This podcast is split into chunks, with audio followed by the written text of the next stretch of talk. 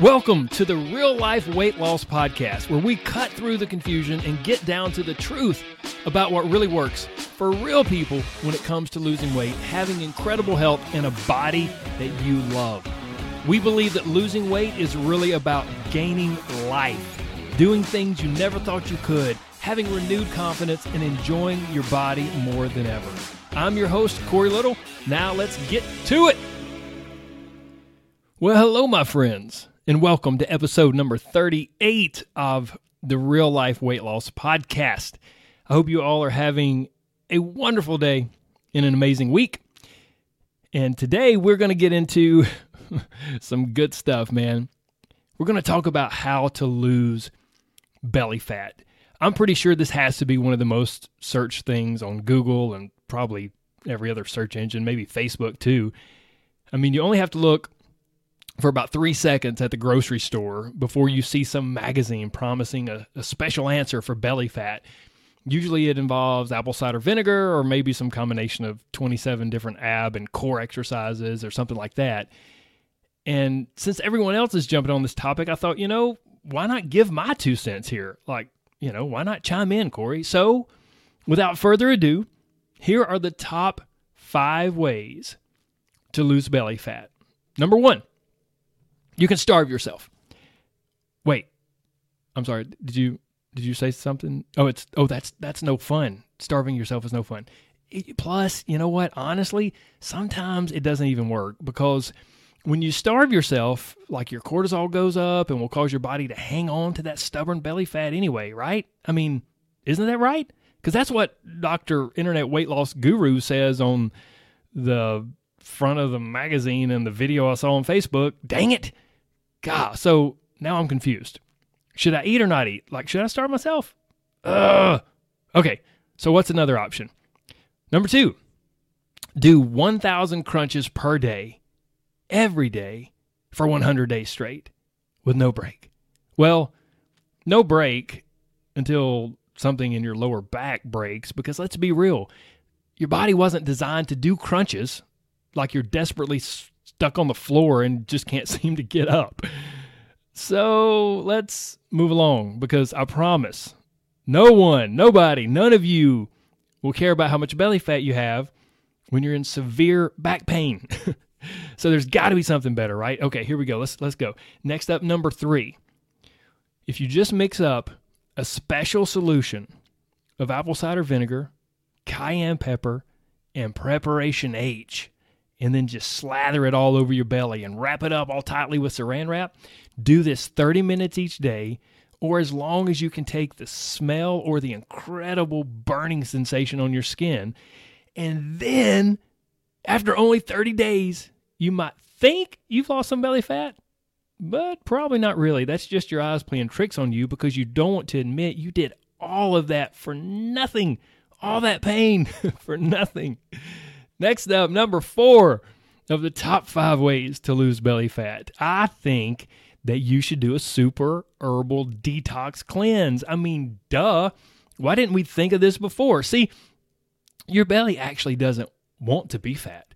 It's actually just holding on to fat because your gut, like your your inside, you know, your intestines, they're really unhealthy and bloated and inflamed. So the obvious solution is to just wash them out with a bunch of diarrhea producing herbs and teas and juices that taste like some kind of strange blend of stale pond water and dirt. Then grab your favorite book. Don't even just don't even bother wearing underwear because it's just one more thing in the way. And you probably won't have time to get the underwear down anyway. And then once you're actually sitting on the toilet, at some point you're going to wonder to yourself, Am I actually peeing or pooping right now? Because honestly, I can't even tell what's going on down there. But hey, hey, it's all worth it to lose some belly fat, right? Wait. What? You mean you mean your stomach will just appear flatter, but you'll still actually have all your belly fat? Are you kidding me? Well, that was fun. what's ne- what's next? Okay, number 5 of the top five ways to lose belly fat. This is it, guys. This is the secret ticket, gang. there's this new fat melting supplement that movie stars use. I mean, like they use this to get ready for their roles, you know? And it's in limited supply. It's in short supply because the ingredients are so rare and so exotic. And all you have to do is take two pills per day and then do two hours of cardio every morning and do that groundbreaking new ab workout that uses a special combination of exercises in this precise sequence to tone and tighten your midsection because it encourages your belly to release its stored fat. And then, after spending $248 on a bottle of pills and an ab workout video, you'll probably actually lose some belly fat. Not because of any of that stuff, not because any of it, uh, any of it's working, but because you don't have any money to buy groceries. so, so we're back to option one with starvation. Low belly fat's gone because you're not eating. Oh, okay, okay, okay. Enough, Corey. Sorry, guys. I, I every now and then I just like to have some fun, inject a little humor. So let's get down to some real talk here. Here's the truth when it comes to losing belly fat. There is one and only one thing that will truly lead specifically to less belly fat, and it's called liposuction. And I know you think, oh, God, Corey, I thought we were finished with the humor, but we are. I'm being dead serious. Just hear me out. Look, please understand, I'm not recommending liposuction. I'm not saying you should go out and get it or it's right for you, nothing like that. What I am saying is there is no other proven method to reduce fat on a specific area of your body. When it comes to nutrition and exercise and even supplements, we can't spot reduce.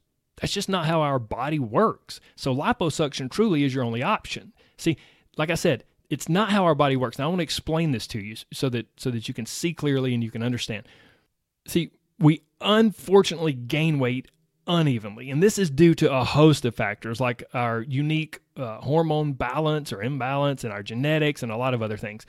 But I mean, we really already know this, right? I mean, we all have our problem areas. Some people gain weight more easily on their belly, for others, it's their hips or thighs, for some, it's their arms. You know, all different parts for all different people. And marketers want to try and take advantage of your desire to lose fat in your particular problem area.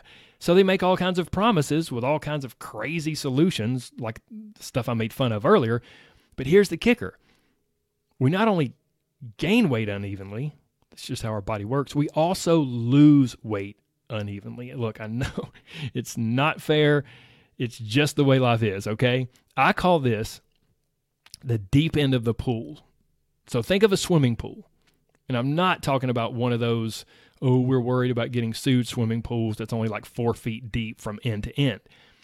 I'm talking about like an old school swimming pool that's like three feet deep at one end and gradually progresses to 10 feet deep at the other end. Are we on the same page? Okay, good. Now, that swimming pool is just like your body and your body fat stores. And draining that pool is just like losing body fat. It doesn't matter how much you stand over the deep end and dip out buckets of water, you're not going to reduce the water in the deep end specifically. Hopefully, you can see like this analogy here. You can visualize this. See, to reduce the water in the deep end, you must reduce the water in the pool overall. It doesn't matter where or how you dip the water from, it's all coming from the same pool and the shallow end will be lower and eventually empty long before the deep end will be empty. And your body is just like this. You can't spot reduce fat from your deep end, whether it's your belly or your hips, your thighs, whatever. It just ain't happening.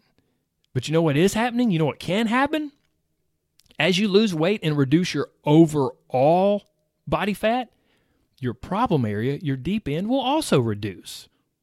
But it's best to do this. This is what's so important, guys, with a sound, realistic overall approach instead of reaching for some crazy program that is supposedly specialized for a certain area of your body. Why? Because the fancy belly fat program or thigh toning program will just make the process more complicated than it has to be. And it will leave you thinking that there's some special secret to losing fat where you want to lose fat, which is totally not true. We just discussed this. And then your brain can easily slip into the trap of, well, God, yeah, I'm losing some weight, but I mean, not enough is coming from my belly. Oh, I'm, just, I'm so frustrated by this.